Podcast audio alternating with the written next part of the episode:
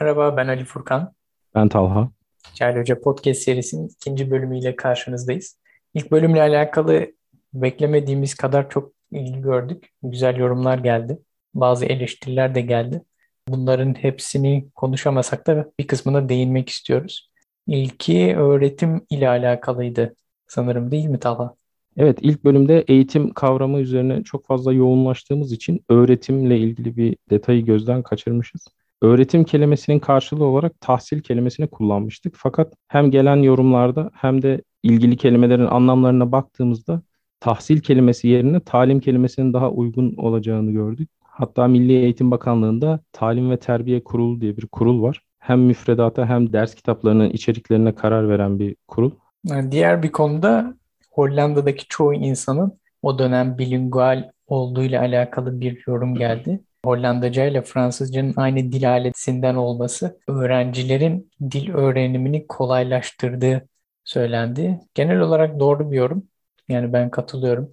Muhtemelen bizim için yabancı bir dil öğrenmek, yani özellikle batılı bir yabancı dili öğrenmek Hollanda'daki bir öğrencinin Fransızcayı öğrenmesinden daha zordur. Ama bahsettiğimiz hikayede geçen 6 ay süresi içerisinde ben hala bizlerin de yani özellikle İngilizce gibi bir dili öğrenebileceğimizi düşünüyorum. Yani bizim için 6 ay olmayabilir. Aynı deney 9 ay olabilir. Arada çok ciddi bir fark olmayacaktır. Diğer bir konu da kavram üzerinden konuşmaya başlamamız biraz sıkıcı oldu. Gerek yoktu gibi bir yorum geldi ama burada şöyle bir sorun var. Birinci olarak eğitim kelimesini tamamen yanlış kullanıyoruz. Bunu netleştirmemiz lazımdı konuştuğumuz şey her ne kadar biz de eğitim kelimesini kullanmaya devam ediyor olsak da aslında öğretim. Bunu netleştirmek bizim için çok önemliydi. İkincisi konuştuğumuz konuların yani lise dönemindeki eğitim ve sonrasındaki eğitimi ilgilendirdiğini vurgulamamız lazım. Çünkü konuşacağımız pek çok şey bir ilkokul öğrencisinden beklenemeyecek şeyler. Biz birey olmayı konuşuyoruz ve henüz özgür olmayan, sorumluluk sahibi olmayan çocuklardan bizim konuştuğumuz şeyleri beklemek çok mümkün değil. Üçüncüsü ilginç bir şekilde bu kısmı tartışılabilir. Eğitim tanımı ve toplumdaki eğitimi olan bakış çok uyumlu ve sorunlarımızı da sırf bu tanım üzerinden açıklayabiliyoruz. Bunları da ilerleyen kısımlarda tekrar konuşacağız. Şimdi biz ikinci bölüm üzerine konuşacağız. Aslında planımız hem ikinci hem üçüncü bölümü bitirmekti ama İkinci bölüm çok yoğun.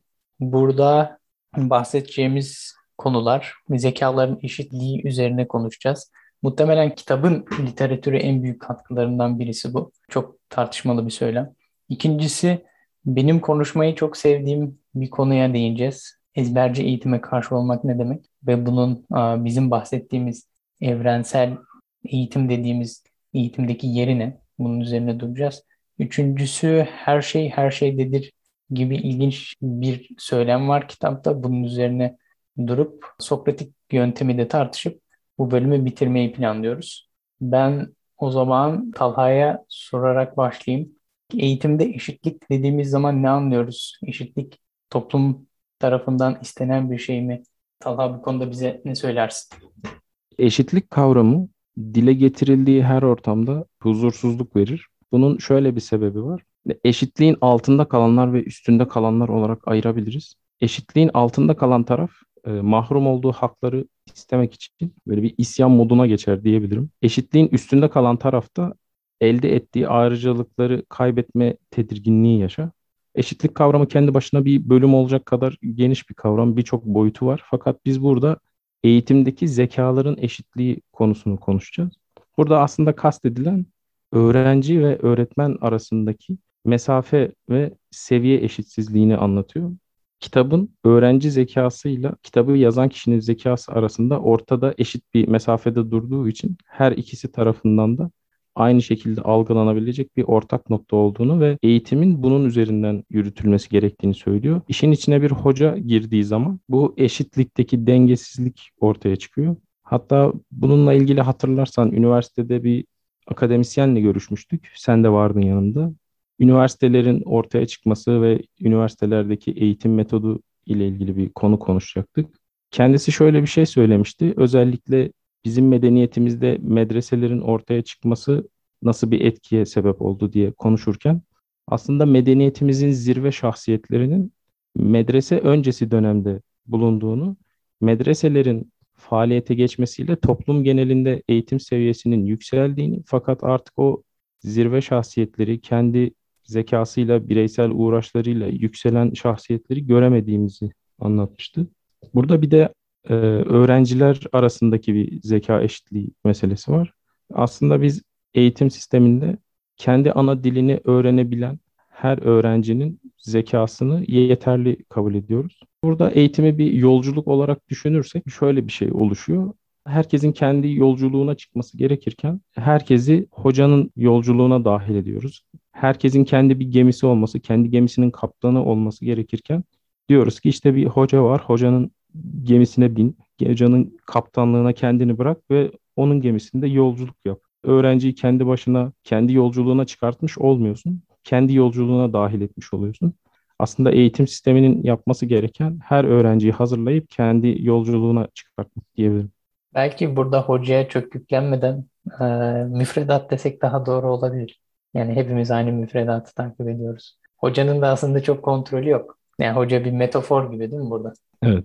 Bu bölümde bahsedilen bir de ezber konusu var. Özellikle geleneksel yöntemde ezbercilik övülen bir şey değil. Ezberci olmamak lazım diye söyleniyor. Yazarın burada ezber konusuyla ilgili farklı görüşleri vardı. Sen bunları nasıl değerlendiriyorsun? Evrensel eğitimden kastedilen şeyi böyle tek bir cümleye sığdırmak istersek şöyle diyebiliriz. Birinci olarak ezberle. Yani bir konuyu öğren. Sonra her şeyle onu ilişkilendir. Her şeyle onu nasıl ilişkilendireceksin? Onu tekrar edeceksin. O konu üzerine pratik yapacaksın. Ve aslında kitapta alaycı bir üslupla şöyle diyor. Papağan gibi tekrarlamak. Yani çok basit. Bir şeyi öğren, sonra onu tekrar et. O konuda pratiğini güçlendir. Zamanla o öğrendiğin şeyi her şeyle ilişkilendirip evrensel eğitim dediğimiz kaliteli bir öğrenim gerçekleştireceksin diyor. Şimdi benim burada üzerine konuşmayı sevdiğim konuya geliyoruz. Çünkü Jacotot'un bu söylemi eleştiriliyor. Deniyor ki sizin bahsettiğiniz eğitim dediğiniz şey buymuş. Siz sadece ezber yapıyorsunuz ve onu papağan gibi tekrarlıyorsunuz. Ama kitapta şu vurgulanıyor. Yani bunun dışında insanın yani doğal olarak sahip olduğu bir öğrenme biçimi yok. Ve burada ezbere karşı olmak veya genel bir ifade kullanalım. Ezberci eğitime karşı olmak ifadesi başlı başına sorunlu. Bu konuya ben çok önem veriyorum. Muhtemelen bununla alakalı ayrı bir bölüm yapacağız. Verdiğim ehemmiyeti göstermek için biraz mübalağa edeyim. Ezberci eğitime karşı olmak, eğitimin temellerine dinamit yerleştirip havaya uçurmaktır. Ve bizi bir enkazla baş başa bırakıyor. Yani neden bu kadar abartıyorum? Şöyle, ezberci eğitim derken ne söylediğimiz belli değil. Bunu, bunu ben pek çok kişiyle görüştüm. İnternette çok fazla şey okudum. Ne kastettiğimiz belli değil. İyi niyetle yani muhtemelen bu ilk ortaya çıktığı zaman şöyle ortaya çıktığını düşünüyorum. An, anlamak için yani ezberci eğitime karşı olmak nasıl mümkün olabilir? Nasıl anlamlı olabilir böyle bir şey diye sordum. Aklıma bu gel şu geliyor. Öğrenmenin niteliği sadece hafızada tutmak olmamalı.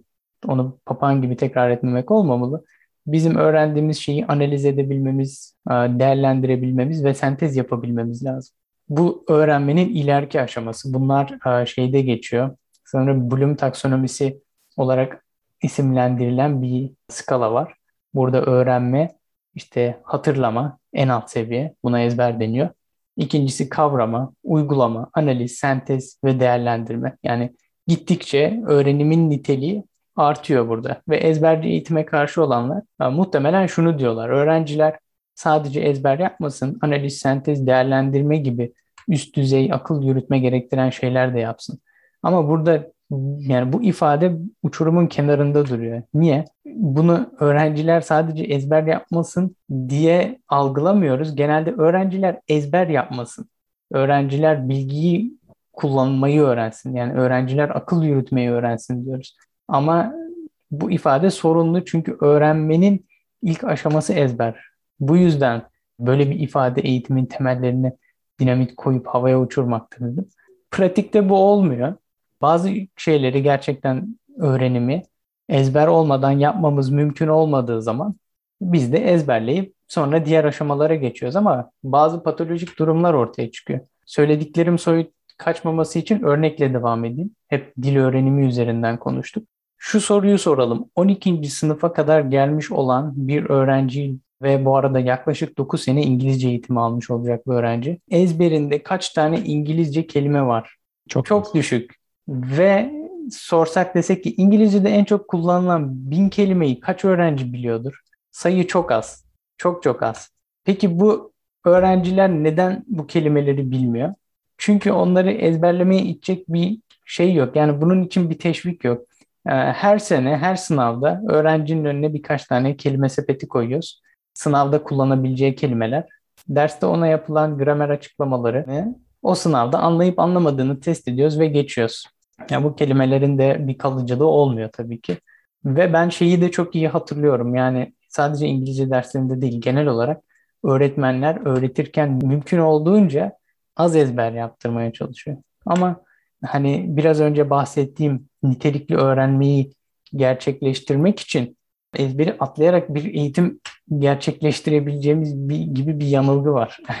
Ve biz bunu bence e, dil öğreniminde çok acı bir şekilde yaşıyoruz. Şunu diyebilirsiniz, kelime ezberlediği zaman öğrenci İngilizce öğrenmeyecek.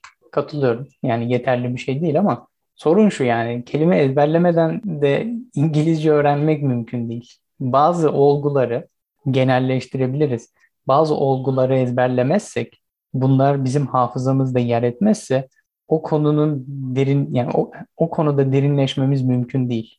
Evet şu söyleme katılıyorum. Öğrenciler sadece ezber yapmasın, analiz, sentez ve değerlendirme de yapsın. Asıl bunları yani bunlar daha önemli. Ama ezberci eğitime karşı olmak ifadesi çok anlamsız. Öğrenimin bu yönüyle ilişkilendirilmediği zaman da toplumda bu ifadenin yanlış anlaşıldığını görüyoruz. Ve ezberci eğitime karşı olanlar direkt ezbere karşı oluyor. Ve bu da bizi çok kötü yerlere çıkarıyor. Neyse ben bu konuda uzun uzun konuşabilirim. Kendimi durdursam iyi olur. Senin eklemek istediğin başka bir şey var mı? Kısaca şunu söylemek istiyorsun gibi ben algıladım.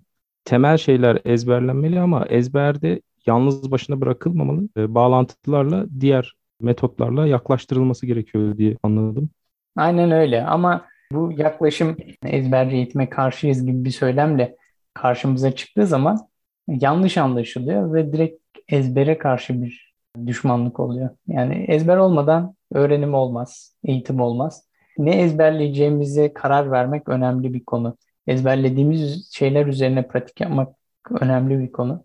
Ama ezber eğitimin temelidir. Biliyorsun bizim bir hikayemiz var. Hangi alimdi? Gazali miydi? Sanırım onu soyuyorlar, kitaplarını çalıyorlar. Kitaplarını çalmamasını evet, istiyor ve hırsızlar ona diyor ki yani bu eşek taşıyacaksa kitapları ne anlamı var? Sen neden tahsil yapıyorsun?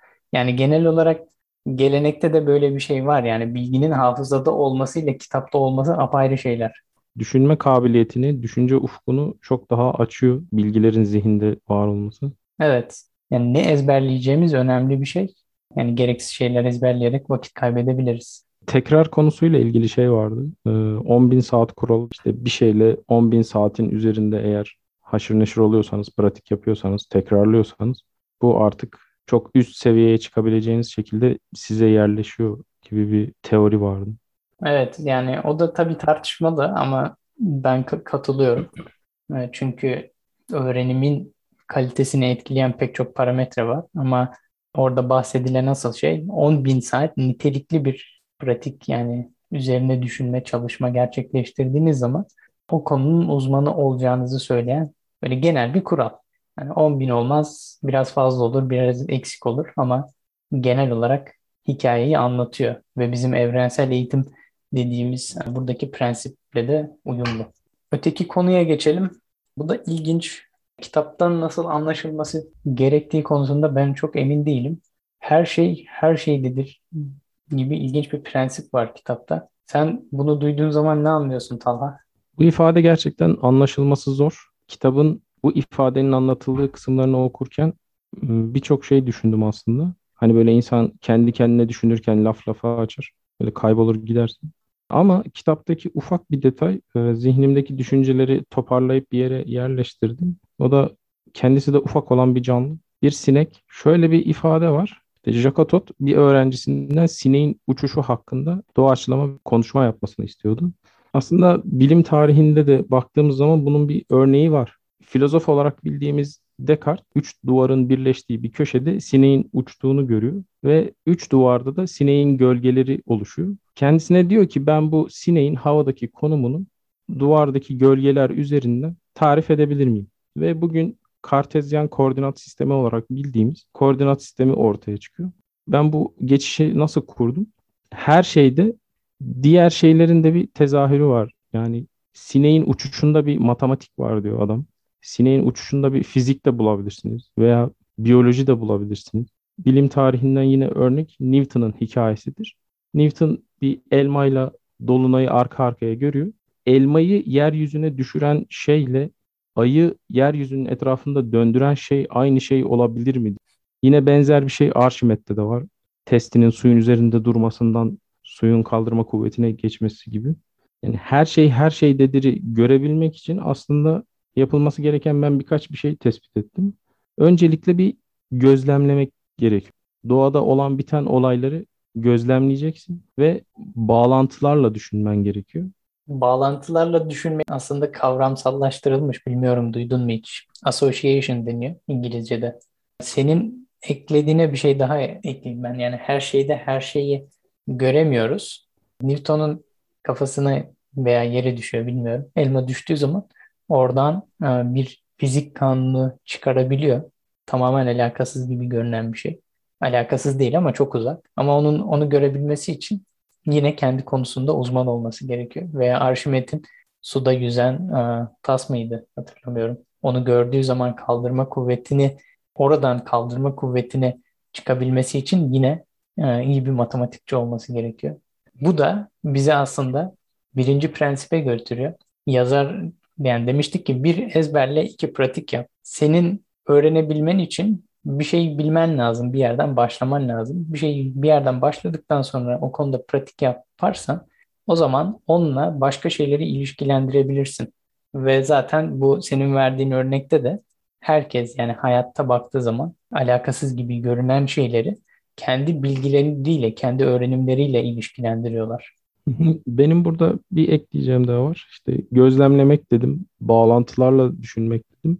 Ee, senin söylediğini aslında sıfırıncı madde olarak yazabiliriz. Hani öncesinden bir belli seviyede olmak, belli bir bilgi seviyesinde olmak.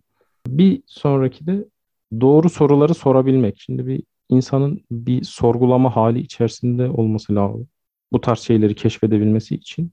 Duvardaki gölgeler üzerinden ben bu sineğin havadaki konumunu tarif edebilir miyim veya elmayı yere düşüren şeyle ayı yer etrafında döndüren şey aynı şey olabilir mi diye soruyu sorabilecek bir sorgulama içerisinde olmak lazım.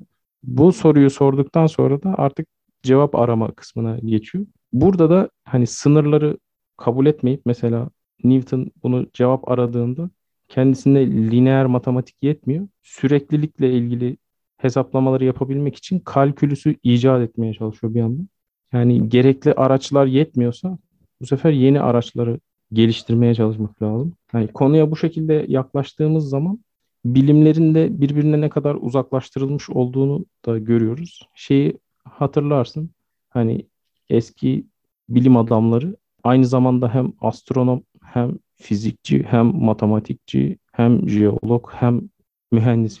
Bunun sebebi aslında adam doğaya bir bütün olarak bakıyor ve bir bütün olarak algılamaya çalışıyor her boyutuyla. Fakat biz yani eğitim sisteminde bunları birbirinden ayrı uzak branşlar şeklinde algılayıp o şekilde aktarmaya çalışıyoruz. Özellikle hani matematik konusunda çok doluyum. Matematik bir yerden sonra yani salt matematik halinde hiçbir şey anlaşılmayan bir ifadeler yığınına dönüşüyor. Üniversitede çok zorlandım ben bu yüzden. Özellikle diferansiyel denklemler diye bir ders vardı. Yani muhtemelen başından sonuna kadar hiçbir şey anlamamış olabilirim diferansiyel denklemlerde. Okul uzatıyordun ya az da. evet ben okulu birkaç kere uzatmanın eşiğinden döndüm. Ben de şunu söylüyorum. kitap diyor ki her şey her şeydedir ama geleneksel eğitim sisteminde her şey ayrı bir yerdedir. Birbirinden kopuk, bağlantısız, birinden diğerine geçiş yapılamayan. Fakat son zamanlarda şunu da aslında gözlemliyorum. Zaman zaman böyle mailler geliyor işte şu üniversitede şöyle bölümler açıldı falan diye. Artık 2-3 branşı birleştirip tek bir branş olarak bölümler açılıyor veya yüksek lisans doktora programları açılıyor. Yani interdisipliner e, şeye doğru bir gidiş var. Yani bazı branşların birlikte daha etkili olduğuna yönelik bölümler açılıyor. Sen de gözlemlemişsindir belki. Evet, benim Sormuş branşımda da öyle bir şey var. Sanırım ekonomi, bilgisayar ve matematiğin birleştirildiği yeni yeni departmanlar açılıyordu. MIT'de açılmıştı sanırım yakın zamanda. Bitti mi bu konuyla alakalı şeyin, yorumların? Ben kitapta her şey her şeydedir ifadesiyle ilgili kısımları okuduğumda ben de böyle bir karşılık buldum. Biraz anlaşılması da zor bir kısım. Ee, belki sen bambaşka bir şey de algılamış olabilirsin. Yok ben de farklı düşünmüyorum. Hikayeye geri dönüş yapalım. İlk bölümde bahsettiğimiz. Öğrenciler Telemak'tan Fransızca öğreniyorlar ve Telemak kitabında öğrencilerin okuduğu tek şey Telemak'ın yani hikayesi değil. Onun dışında Fransızca dil bilgisinin detaylarını, muhtemelen yazarın psikolojisini, dönemin sosyolojisini, pek çok şeyi öğrenmeleri mümkün. Biz de zaten burada yani bizim yaptığımız deneyde de öğrencilerin telemaktan gramer öğrendiğini, işte kelimeleri ezberlediğini gördük. Burada da e, her şey her şeydedir prensibiyle alakalı e, bu örnek üzerinden gidilmiş daha çok. Biz biraz kitabın dışına çıkmış olduk böyle. Yazarın Sokrates'le ciddi bir sorunu var bu arada. Sokrates'i sık sık eleştiriyor. Bazı kısımları anlamadım. Daha önce devlet kitabını okuduğum için genel olarak ilişkilendiril yani anlayabiliyorum yazarın ne söylemek istediğini ama e, bazı konularda çok emin değilim. Mesela yazar herkesin ayrı iş tutması gerektiği düşüncesine çok karşı. Sanırım bu devlette geçiyordu. Devlet kitabında Platon işte bekçiler, askerler ve zanaatkarlar olarak toplumu üçe ayırıyor. Diyor ki bir asker bir zanaat işiyle uğraşmamalıdır. Para kazanmamalıdır. İşte bir bekçin işte askerlik yapmamalıdır. Bunlar birbirinden ayrı tutulmalıdır diyor. Yazar bunu eleştiriyor. Çünkü burada Platon'un yapmak istediği şey şu. insanları daha çocukluktan yeteneklerine göre keşfedip o yetenekler üzerine kendilerinin eğitim almasını sağlıyor. O girdikleri sınıfta bulunmaları ve bir daha değişmemesi gerektiğini söylüyor. Hatta bunun aksi olması durumunda işte meslek değiştirip farklı işler yapılması durumunda bunun insan için bir ölçüsüzlük bu ifade kullanılıyordu çeviride ölçüsüzlük olduğunu bunun da toplumun yaşantısına zarar vereceğini söylüyor ama e, burada da yazar diyor ki böyle bir şey yok diyor. Bu, bu aynı zamanda zekaların eşitliği prensibiyle de alakalı. Yazara göre insanlar tek bir yetenekle, tek bir şeyle doğmamıştır. Biz diyor onları eşit yani zekaların eşit olduğunu iddia ediyor ve diyor ki her insan pek çok kişi yapabilir. Bu şekilde insanları kısıtlamanın geleneksel eğitimin bir amacı olduğundan bahsetmiş. Diğer bir sorun da orada sana vereyim. Sokratik yöntem yani Sokratik öğretme yöntemiyle alakalı. Ben bu kısmı çok anlamadım. Burada sözü sana vereyim. Sokrates'le ilgili herkes sağdan soldan duymuştur, dinlemiştir ama kendisinin gerçekten farklı bir mizacı var. Hatta ben şöyle diyorum. E, Sokrates mizaçlı insanlar etrafımızda vardır aslında. Şimdi kendisinden biraz bahsedince zihninizde canlanacaktır işte. Şu fakültedeki şu arkadaşım böyle biriydi veya işte iş arkadaşım böyle biri gibi. Şimdi Sokrates mizaçlı insan nasıl olur? Ortada hiçbir sebep yokken durduk yere gelir yanınıza ve size göreceli bir şey sor. Şimdi zaten sorunun gelişinden bir tartışma çıkacağını anlarsınız hazırlıksız da yakalanırsınız. Böyle bir anda ne oluyoruz falan nereden çıktı şimdi gibisinden. Yani Sokrates de böyle e, Atina sokaklarında böyle yoldan çevirdiği insanlara bir anda işte erdem nedir falan diye soruyor. Bir anda kala kalıyorsunuz. Şimdi burada vereceğiniz cevap da önemli değil aslında. Çünkü eğer bilmiyor gibi bir cevap verirseniz sizin aslında bildiğinizi ama farkında olmadığınızı size ispatlamaya çalışır. Eğer biliyor gibi cevaplarsanız bu sefer de aslında yanlış bildiğinizi size ispatlamaya çalışır. Yani onun derdi şey değil, tartışma çıkartmak yani zekanızı zorlamak. Biliyorsan niye biliyorsun, bilmiyorsan aslında biliyorsun da farkında değilsin gibi. Şimdi yazar kitapta geleneksel eğitim yönteminin Sokratik olduğunu e, Sokratik yöntemi takip ettiğini söylüyor ama Ben hemen araya gireceğim. Şöyle diyor, Sokratik yöntem geleneksel eğitimin en mükemmel halidir diyor. Çünkü Sokratik yöntemi uygulamak basit bir şey değil. Onu da ekleyelim. ama geleneksel yöntemde aslında Sokratik yöntemin temel kabul ettiği iki şey yok bence. Birincisi bilginin doğuştan gelmesi. Sokrates hiçbir geometri bilgisi olmayan bir köleye sorularıyla bir geometri ispatı yaptırmaya çalışıyor. Başarıyor da. Burada aslında bilginin doğuştan geldiğini ispatlamaya çalışıyor. Doğuştan o kölenin zihninde var olduğunu ispatlamaya çalışıyor. Ama şu anki eğitim sisteminde ben herhangi bir hocamızın işte derse girdiğinde işte çocuklar aslında bunu biliyorlar ama ben onlara bir işte bildiği şeyi hatırlatayım şeklinde bir motivasyonla ders anlattığını zannetmiyorum. Bilmiyorum sen bu konuda ne düşünüyorsun. Ne, o yüzden o yorumu yaptım arada yani geleneksel eğitimden farklı olduğunu ama onun en mükemmel hali olduğunu ifade ediyor yani. Geleneksel eğitimde kolay kolay uygulanabilen bir şey değil Sokratik yöntem. Yazar onu ikisini ayrı tutuyor biraz. Peki bilginin kaynağı ne o zaman? Hani çocukların doğuştan bir bilgiye sahip olmadığını düşünüyorsak bu sefer de aslında çocuğu boş bir levha gibi olduğunu düşündüğümüz ortaya çıkıyor. Bunu da 17. yüzyılda dile getiren John Locke isimli bir filozof var. Kişinin doğuşta aslında boş bir levha gibi olduğunu ve deneyimleriyle mesela ana dilini öğrenmek gibi etrafından duyduğu, şahit olduğu veya deneyimlediği şeylerle bu boş levhanın zamanla dolduğunu söylüyor. Bizim mevcut geleneksel eğitim sistemimiz aslında ön kabulü buna daha yakın. Fakat şöyle de ilginç bir konu var. Ondan da bahsedeyim. Platon akademi kuruyor. Platon biliyorsun Sokrates'in öğrencisidir. Burada nasıl bir eğitim metodu takip ediyorlarsa Platon'dan da Aristo gibi bir öğrenci yetişiyor. Aristo Platon'un söylediklerinin tam tersini söyleyen bir filozof diyebiliriz kendisine. Tam tersi Yani değil. düşünce anlamında çok farklılar. İşte biri idealar aleminde şey yaparken biri doğada daha cevap arayan bir yapısı var. Bir Sokratik yöntemi Platon uyguluyorsa şayet açtığı akademide ortaya çıkan öğrenci Aristo. Bu sana herhangi bir şey çağrıştırıyor mu mesela?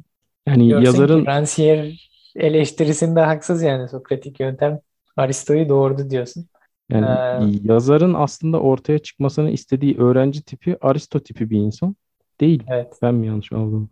Evet Yani yani kendi katılıyorum. yani kendi yorumlarını yapabilen, hocasına karşı çıkabilen, kendisi yeni bir yaklaşım inşa edebilen, Tamamen özgün bir kişi. tamamen özgün ve özgür bir zihin yapısı ortaya çıkartmışlar mı? Çıkartmışlar ama yazar da bunu eleştiriyor bir yandan. Burada bir tezatlık var. Hatta Platon Sokrates'e şey diyor. İşte bilginin doğuştan geldiğini kabul ediyoruz. O zaman bildiğimiz şeyleri nasıl bileceğiz falan diye.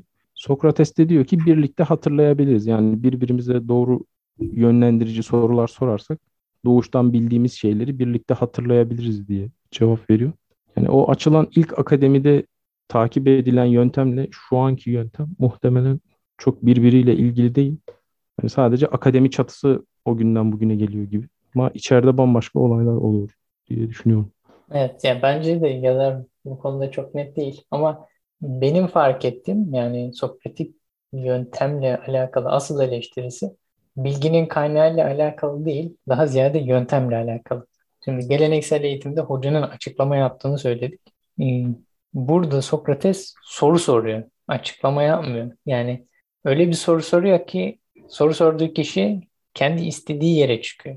Sen dedin ya hani bilmiyorsa, bilmiyorum dediği zaman ona öyle bir soru geliyor ki bildiğini gösteriyor. Yani bildiğini gösterirken de amacı yani oraya çıkacağını bilerek soruyor soruyor. O yüzden geleneksel eğitimin mükemmelleştirilmiş hali derken açıklama yapmıyor. Açıklamayı da öğrencisine yaptırıyor soru sorarak. O yüzden çok zor. Ee, Uygulamak da çok zor. Eleştirdiği kısım şu. Diyor ki soruyu diyor Sokratik yöntemde hoca sorduğu zaman soruyu köle düşünmüyor. Bunun açıklamadan çok da bir farkı yok diyor. Önemli olan soruyu sorabilmekti diyor. Soruyu diyor hoca sorduktan sonra verilen cevabın çok da bir önemi yok gibi bir yorum yapıyor işte. Hani asıl sorunu bununla. Yani yine ilk konuya dönelim. Bir iradeden, bir zekadan bahsetmiştik. Hoca e, hoca eğer öğrenciyi bir kafese hapsedip orada zekasını özgür bırakırsa öğrencinin bunun evrensel eğitim olduğunu demiştik. Burada diyor soruyu eğer hoca sorarsa diyor öğrenci kendi zekasıyla baş başa kalmaz. Yani Sokrates'in akıl yürütmesi üzerinden gitmiş oluruz. Bu da evet açıklama olarak daha kalıcı bir açıklama. Soru duyup soru üzerine düşünüp cevap verdiği zaman öğrenci daha iyi öğreniyor olabilir ama zihinsel olarak yani zeka olarak öğrenciyi özgürleştirmez diyor. Ben öyle anladım. Yazarın aslında eğitim sisteminden yapmasını beklediği birkaç şey var. Bunlara senin de eklemelerin olabilir. Öncelikle öğrenciye zeki olduğunu fark ettirmesi gerekiyor diyor. Bir öğrencisin, eğitim sistemine başlıyorsun bir taraftan. Yani neredeyse tamamen dinleyicisin. Dinliyorsun, dinlediklerini yazıyorsun. Yani bir zekan var mı yok mu? Varsa ne kadar bir etkisi var farkında değilsin. Yazarın söylediği eğitim sisteminin yapması gereken ilk şey öğrenciye kendisinin zeki olduğunu fark ettirmesi. Bir diğeri zekasını kullanmaya zorlamalı. Üçüncü de ihtiyaç duyduğu imkanları sağlayacaksın. Onu bir kafese kapatacaksın. Oradan çıkmasını bekleyeceksin. Var olduğuna inandığı zekasıyla e, onu kullanarak. Zihin bu şekilde özgürleşir gibi bir noktaya varıyor en son. Sanırım bugünlük bu kadar. Bugün kafamız biraz karışıktı hissetmişsinizdir. Çünkü tartışması zor konular. Kitabın da bu arada e, zor bir dili var. Çünkü yazar sık sık ironi yapıyor. Mesela kendi savunduğu görüşü dalga geçiyormuşçasına anlatıyor. Diyor ki işte papağan gibi tekrar ediyorum ben diyor. O yüzden eleştiriyor mu yoksa savunuyor mu anlamak zor oluyor. Ve dediğim gibi çok tartışmalı konular. Muhtemelen zekaların eşitliği üzerine uzun uzun tartışabiliriz ayrıca. Biz kısaca geçmiş olduk. Senin eklemek istediğin başka bir şey yoksa bugünlük bölümü sonlandırabiliriz. Bir sonraki bölümde tekrar görüşmek üzere.